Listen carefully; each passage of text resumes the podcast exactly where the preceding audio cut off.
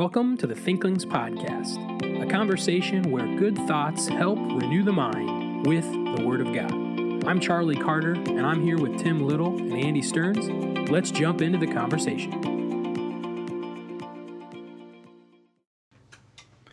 Welcome to the Thinklings Podcast. My name is Tim Little. I'm here with Andy Stearns and Charlie Carter. And, you know, we often banter around about some nonsense that I don't really care about. Um, and so this time I'm going to do something a little different. Instead of asking how you're doing, Charlie, when you're like discipling a guy, what do you do? What do you often ask him? What do I ask them? Yeah, don't you have like a specific question that you ask them I have when 12 questions. I will say, I am, uh, there's a handful of guys that I'm meeting with over the summer here. And uh, it is a lot of fun working on this book. And like, literally, so, so I start meeting number one. I'm like, okay, here's what we're going to do. I have 12 questions for you. you? Yeah. Okay, question number one What is God's will? What is God's will? And I say you can say, give me as full of an answer as you can. Use any Bible verses you can.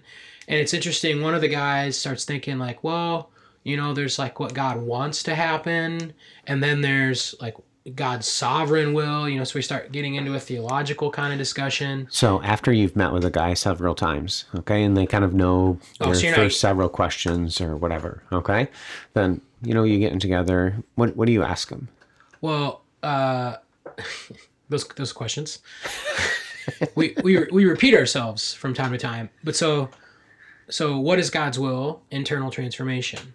So mm-hmm. there's a big building block. Yeah. We talked about that a couple of episodes ago mm-hmm. in Colossians. Like God, God's mm-hmm. will first and foremost is is in you. Right, right, It's who you are. It's it's it's. Think about what sanctification is. right. But they know that already. Yeah. So then, how does God facilitate trials? You know, hmm. what kind of trials, like people, circumstances, temptation? Right. Kind of lay that groundwork of those first five questions. Right. So then the conversation becomes so where was God working in your life this week? Boom. That's what I was after. Yeah, I know that was what you were after. So where is God working in your life this week? For us? Yeah. Oh, man. Okay. so where do we want to start? Where do we want to start? So essentially, so when I hear that question, Yeah. I think back to Pastor Saucer. Yeah. And early on in my ministry days with him, he said this like, as a pastor, this is him, as a pastor, uh, there's no greater joy that I have than being able to ask someone, Where is God at work in your life? And you can and see they can it. legitimately answer the question. yes. So it's not like, Where's God at work in your life? Oh, well, you know, had a pretty nice day the other day at work, and Right. oh, you know, I'm, I'm planning to do this this weekend. Correct. But it's it's not like a fluffy answer, but like to really know, like, Uh-huh. oh, over here is a pressure God put in my life, and my initial reaction was to blame that person, but then, oh wait, I'm the problem, Right. and to look inward where God Uh-huh. is really changing you, and then the key, as I say this all the time in meetings, is the key to getting from just a, a recognition of that to Uh-huh. actual transformation Yes. Is humility. It's repentance. Right. It's you have to acknowledge, oh. God wasn't, God brought that situation in my life not to teach me something. And I need to humble myself and learn that lesson. Yeah. Yes. Good. So I mean, for me, uh, the summer, you know, you still have to go to work. You still have things you got to get done. Mm, You still have a boss. Yep, and that's you know who likes being told what to do ever. You know, well, maybe really sanctified people like to be told what to do. Uh, Sometimes I like being told what to do because then I don't have to think. what do you mean by that? Well, I just need to do what I'm told. Sure. Right. Yeah, that is the one way to look at it. but so the the pressure of getting everything done, Yeah. you know, what do, there's still deadlines, and it's the the summer you're supposed to have time off, right? Well, There's no time off. when do we get time off, right? So, we don't get time off. yeah, Such a funny thing. I was talking to Andy earlier about, oh man, there's this and there's that and there's this and there's that. hmm I've got so many things. It's like, mm-hmm. okay, what is God teaching me through all of these things? Mm-hmm. Is he teaching me, hey, do I need to realize I'm not God and say no to some things? Mm. That might be what Andy recommended to me. I mean, I'm just saying you you're, you guys you, you're servants, but you know you're finite too, So and I and I'm finite, and we're all finite. so like it's really hard for me really hard. In fact uh, i don't think this summer is the first time. I think last summer was the first time ever when i got an invitation to speak at a camp. You said that i looked at the calendar and said no i can't do this. Yeah. and that's really hard for me it's really hard for me. Because it's something you love to do Uh-huh. and you want to be a, a servant. You want to go do the thing that you're supposed to do but then there is a time where you have to no not gonna happen. But um so I, I was having a conversation at a wedding a few days ago. There's a lot of weddings this summer. Like whew, When this drops, they're all pretty much over. Essentially The the ceremonies are over, everybody. Okay, not that's all he meant. Just the ceremonies. the marriages are, are, still alive and well. But it's maybe like a couple of weeks ago, I was at a wedding and I was talking with the couple, and uh, there uh, there's a trial in their life, mm-hmm. and the comment got thrown out. You know, well, each day is sufficient for its own trouble, hmm.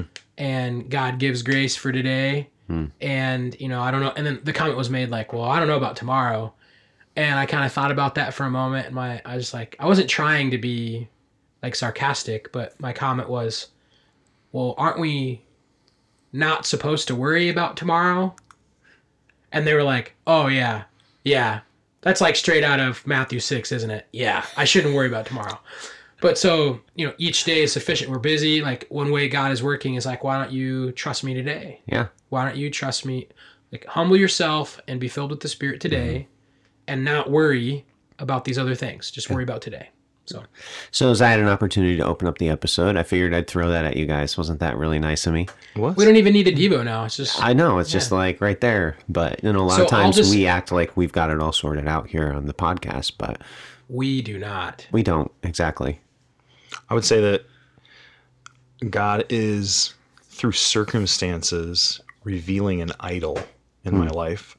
And I don't it's have you ever had something where God reveals a certain idol or issue and it's it's sort of sometimes it's related to the trials you're going through and other times you're mm-hmm. just going through a random trial and God exposes your heart. And have you ever thought, "Oh, I learned that lesson already." I already knew about that one. Hmm. And then something else happens and you realize the roots of that idol go way deeper. And then, okay, I figured that. And then, oh, and I, to me, in this particular one, it's just this repetitive thing Yeah. Then I didn't. I, it's not that I didn't think it was an issue, but man, it was deeper. And so, anyways, but but the the the good thing that I think I'm seeing is that I'm not trying to block that out or shove it aside. I think in my past, like the idol comes up, criticism comes up, you know, whatever correction from the Lord comes up, and you're trying to shove it off to the side. Um, so that's been interesting, and I would just say it's it's it's you know, you guys know it's hard, but it's it's good. It's ultimately good, It's a training of the affections, like what we talked about with Scott Aniol a couple of weeks ago. and it's it's a weird, a weird encouragement because. Mm-hmm. Oh yeah, it's like what you were just saying. It, you're seeing it other people, but like when you see yourself do it, you don't want to get prideful about it. But oh, okay, this is God working. Dr. Newman used to say the two evidences of your salvation for assurance. Your your your, your primary one is your your profession of faith, but he says the one that everyone looks at is do you bear fruit? But what often people miss is are, is there a discipline plan going on in your life between you and the Lord where He's shaping you and discipling you and disciplining you? Hmm. And I think that that's encouraging because oh, that's God at work. Okay, we can do this. So And there's something that happens when you I think there's a reason why everyone is supposed to make disciples. Something happens, you're, you're forced to almost reapprehend truth when you try to teach it to someone else. yeah, yes, And so, why is it so important in church ministry that as you're discipling someone, that then you put them in a position to disciple someone else? You're like, well, they're not ready. They're not. Look, they're still. They're not. They're not ready. They're not mature enough. They're not. They don't know the theology. It's like, yeah, I know, but the basics that you're trying to give, like those first five questions of the discipleship questions, when someone can like readily rehearse that to me and they can identify it in their own life and they can start taking steps of humility, mm-hmm. which you know, someone might, that might be three months, it might be three years before you're like, now they get it. But as soon as they do, what I think is probably the next best thing for them is okay, I want you to find someone and I want you to disciple them through this. And mm-hmm. Most people have really easy disciples. If you're married, as if you're a husband, your wife, uh, if you have any kids, parents, and I guarantee you, I guarantee you, there's probably one person in your local congregation that if you asked, "Hey, you want to get together, do a Bible study?" that they would they would probably want and need to reflect on these same things. And we've really tried to emphasize this, building off of what Charlie's just saying. We've really tried to emphasize on this podcast the uh, the focus of community and a Thinklings podcast, kind of a group, and, and what we have. And then we have somebody like Andy telling me, "Hey, you know, maybe you need to say no to something." And sometimes you just need another guy or another girl to give you that uh, affirmation or that voice. Um, there's something like maybe that you even already know. So we'd really encourage you to do what we're trying to do and promote here on the Thinklings podcast to get into a group and have somebody that's going to talk to you and ask you that tough question What's God doing in your life? And with that, do we have some business to attend to today? We have some Thinklings business to tend to. Well, no, you're supposed to say books and business. Oh, I say books. And, Yeah, it's your turn. Books and business. See, this is oh, what happens in the summer. We're all messed Yeah, up, and discombobulated. Tim just like throws us on this tangent, and was then good. No, I- Tim's I like, really "We've got some business," and I look at Andy, and I'm like mouthing books, books and business. He's like, "Yeah, we've got some business to tend to," and I'm like, "Yeah, we do." Okay, anyway, How about some books? yeah, So this week I'm gonna bring a book because Charlie's got this left field thing going, and I love it. And so this is a book that is a doomsday prepper book. It is called. Uh, let me just pull it up here so I get the title just right. Uh, it is called. Sorry, my computer. Patriots, a novel of survival in the coming collapse. And so, what this book is, it's by James Wesley Rawles. Now, uh, it's it is. I'm not recommending this. It's a fun read. There's nothing in it that's per se like wicked or anything like that. Um, but it's just fascinating. So I had a friend recommend this to me, and he's a little bit of a prepper. He's not really. He has some guns. He he does have a tube with 100 acres worth of seeds. So if he needed to, he could plant a farm. Yeah, he's a bit of a prepper. A, a little bit. Yeah, you know what I'm talking about. Yeah. Uh, but I have another person who uh, also recommended this to me that is just interesting. So, anyways, they're like, hey, you need to read this. And why this book came up Should is we define a prepper? yeah, so a prepper is someone who kind of gets everything that they would need so that if there's an apocalyptic, like, say, a World War Z, or like a nuclear bomb, or the grid goes down, or there's a civil war, or something happens where society breaks down very fast, you can get out of town with your, it's called a bug out bag. You got a bag ready to go in your house with all the stuff you need. They even have an official name for it. Oh, I've dude. got my bug out bag ready to go. Yeah, you got your bug out bag. You got your old vehicle that's in good condition without electronics, like a Right. s- 70s Dodge something, and you've got maybe a couple extra parts. And you've got them stored in specific locations to where you can get to them quick and then get out of the cities and get to a sort of a plot of land and a place that you have where you can live in a quiet. So, anyways, this guy ran Plant a your seed. Yeah, yeah. This guy ran a blog called the Survival Blog. And so he had a big following for a long time. And on it, he gave tips for how to survive in a coming collapse. And he's like, here's how you plant a garden. Here's how you generate in um, energy. You can get like a generator with a bike attached to it, and you can take, uh, you know, take uh, turns running the to charge the batteries Oh boy. he's basically this is how you start fresh.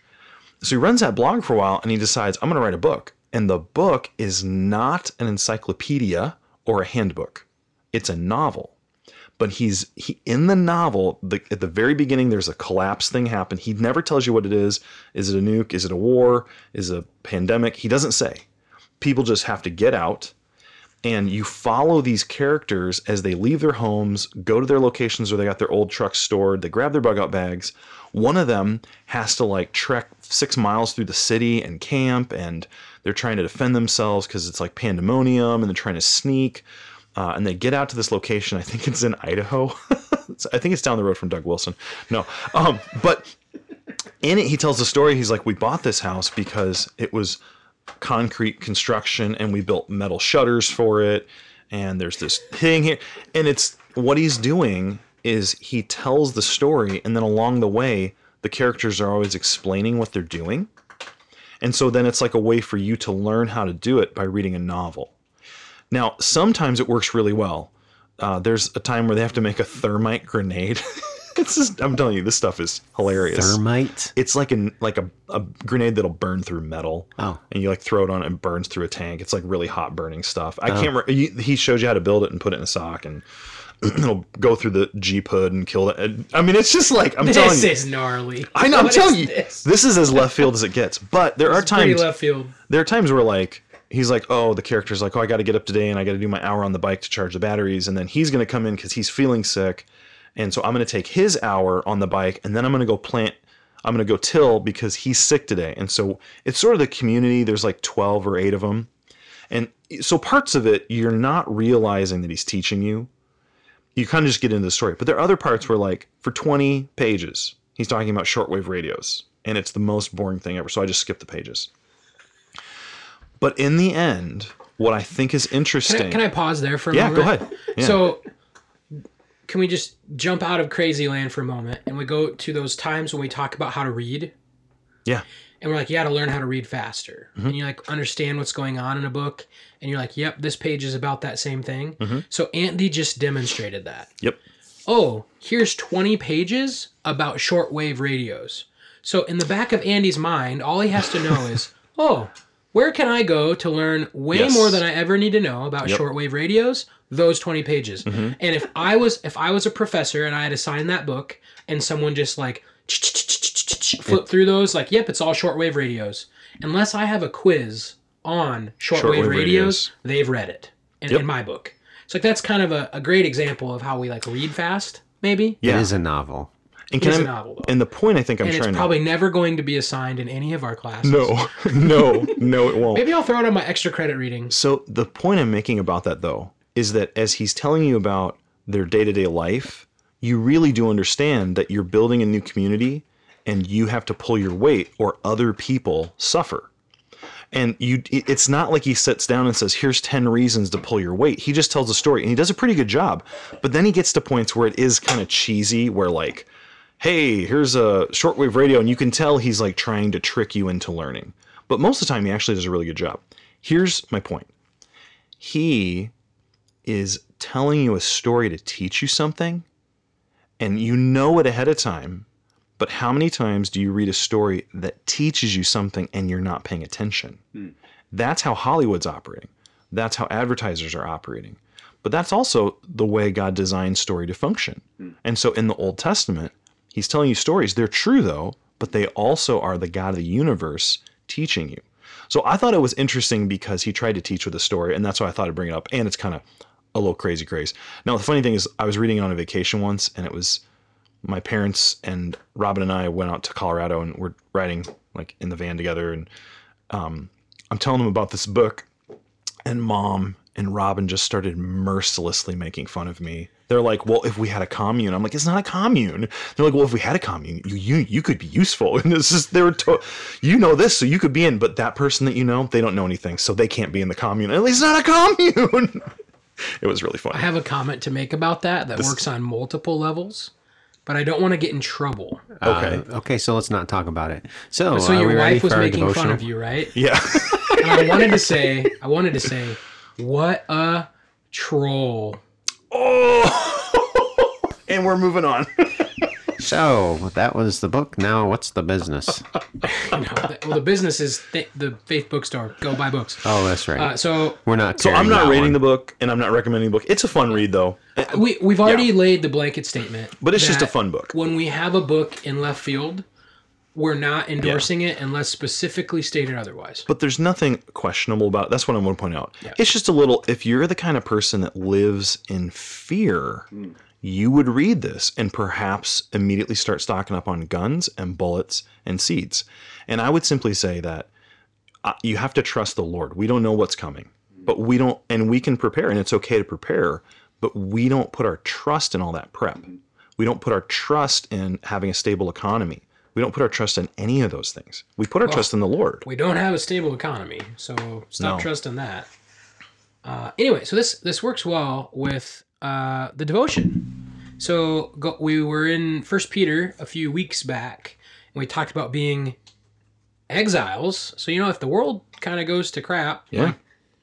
fine, my life isn't here anyway, Mm-hmm. right? So I just want to I want to keep working in the book of First Peter. So uh, last time we read verses one and two. We're going to start reading in verse three here. Blessed be the God and Father of our Lord Jesus Christ. According to his great mercy, he has caused us to be born again to a living hope through the resurrection of Jesus Christ from the dead, to an inheritance that is imperishable, undefiled, and unfading, kept in heaven for you, who by God's power are being guarded through faith for a salvation ready to be revealed in the last time. So there's a lot of really good stuff here. First off, the beginning of verse 3 is just, it's a straight uh, declaration of praise and worship. Like, God is to be praised. Like, blessed is God the Father of Jesus Christ. It's just a statement. And so, kind of what Andy did a few weeks ago, like, why? You should think, why is he to be blessed? And a believer knows the answer. Peter fills in the gap.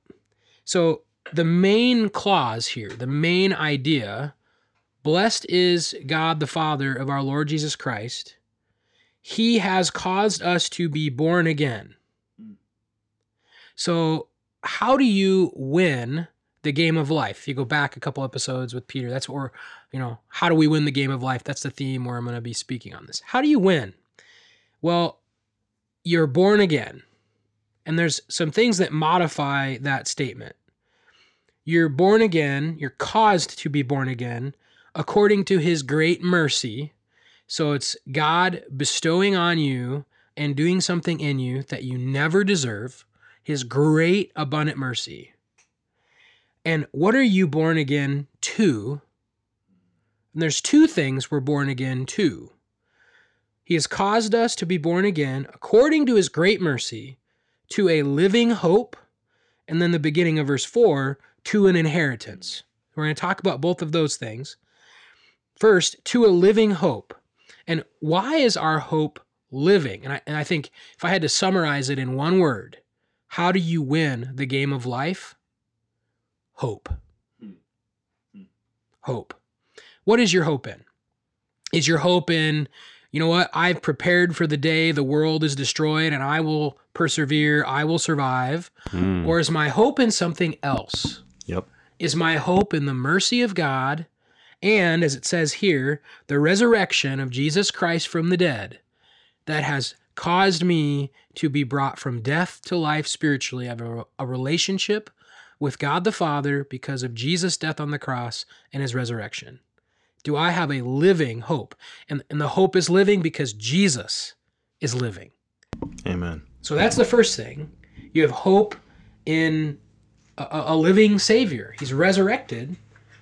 And because of that, I'm born again to an inheritance. And these are some of my favorite, favorite descriptors in the Bible. So, what is the inheritance that we have through Christ? And is it is it I get to go to heaven or is it more than that? And I think we will share in the glory of Christ in heaven. Like we will be glorified. But look at how that inheritance is described. Imperishable, verse 4, undefiled and unfading. So imperishable. So something that is perishable is something that will slowly decay away. I have on my counter right now, I have some bananas, I have some clementines, some like those cuties. Uh, and if I just let them sit there, especially the bananas, you start watching the peel get brown. You're like, I got to eat those now. It's perishing. Uh, in my apartment, I can, if the trash is full of organic material for a few days, you open the door, you'll smell it right when you walk in. It's decaying, it's perishing. Our inheritance does not perish. There's it's never withering. Undefiled is the next one. There's nothing in the inheritance that has anything wrong with it. There's no slight imperfection. There's no mm-hmm. disease. There's no deficiency. It's absolutely perfect, undefiled, unfading. The inheritance that we have, which is eternal life and sharing in the glory of our risen Savior, that glorious hope is 100% full glory it's bright, it's shining, it's amazing, it's magnificent, and it will never be anything other than that. It is unfading. It's full throttle, bright eyes in your hmm. in bright lights in your eyes and it never will change. So, you want to talk about winning the game of hmm. life. Hmm.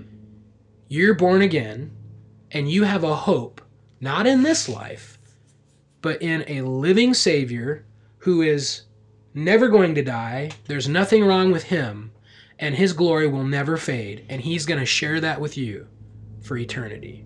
Now, just like last time, you think about that for a moment. And uh, what, what's the what's the song? Um, the things of this earth grow vainly dim. That's my favorite song.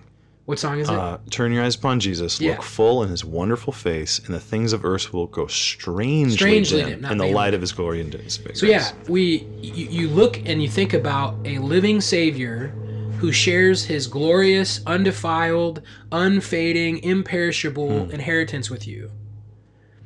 You you realize you've already won the game. You're just waiting to get there. And so that you think about eternal perspective. I'm an exile and I have an unfading, undefiled, imperishable inheritance through the living hope of Jesus from the dead, his resurrection from the dead. And I hope you can probably hear that lawnmower out there too. But isn't that awesome? I mean, so you, like you, don't have to worry about getting ahead in this life because you've already, if you've believed in Jesus, you've already won. Uh, and and you don't have to like Solomon. You don't have to keep searching for the things you don't have. You already have it in Christ. But we very easily, going back to our discipleship conversation at the start of this episode, we very easily are enticed away, we're distracted away by our own desires from what is true. And so uh, last time we talked about making decisions that are eternal and think through knowing that you have this inheritance. How should that affect the decisions you make? Do you really care about what's happening in this life? Making more money, you know, being successful? D- do the thoughts of those other people really matter that much?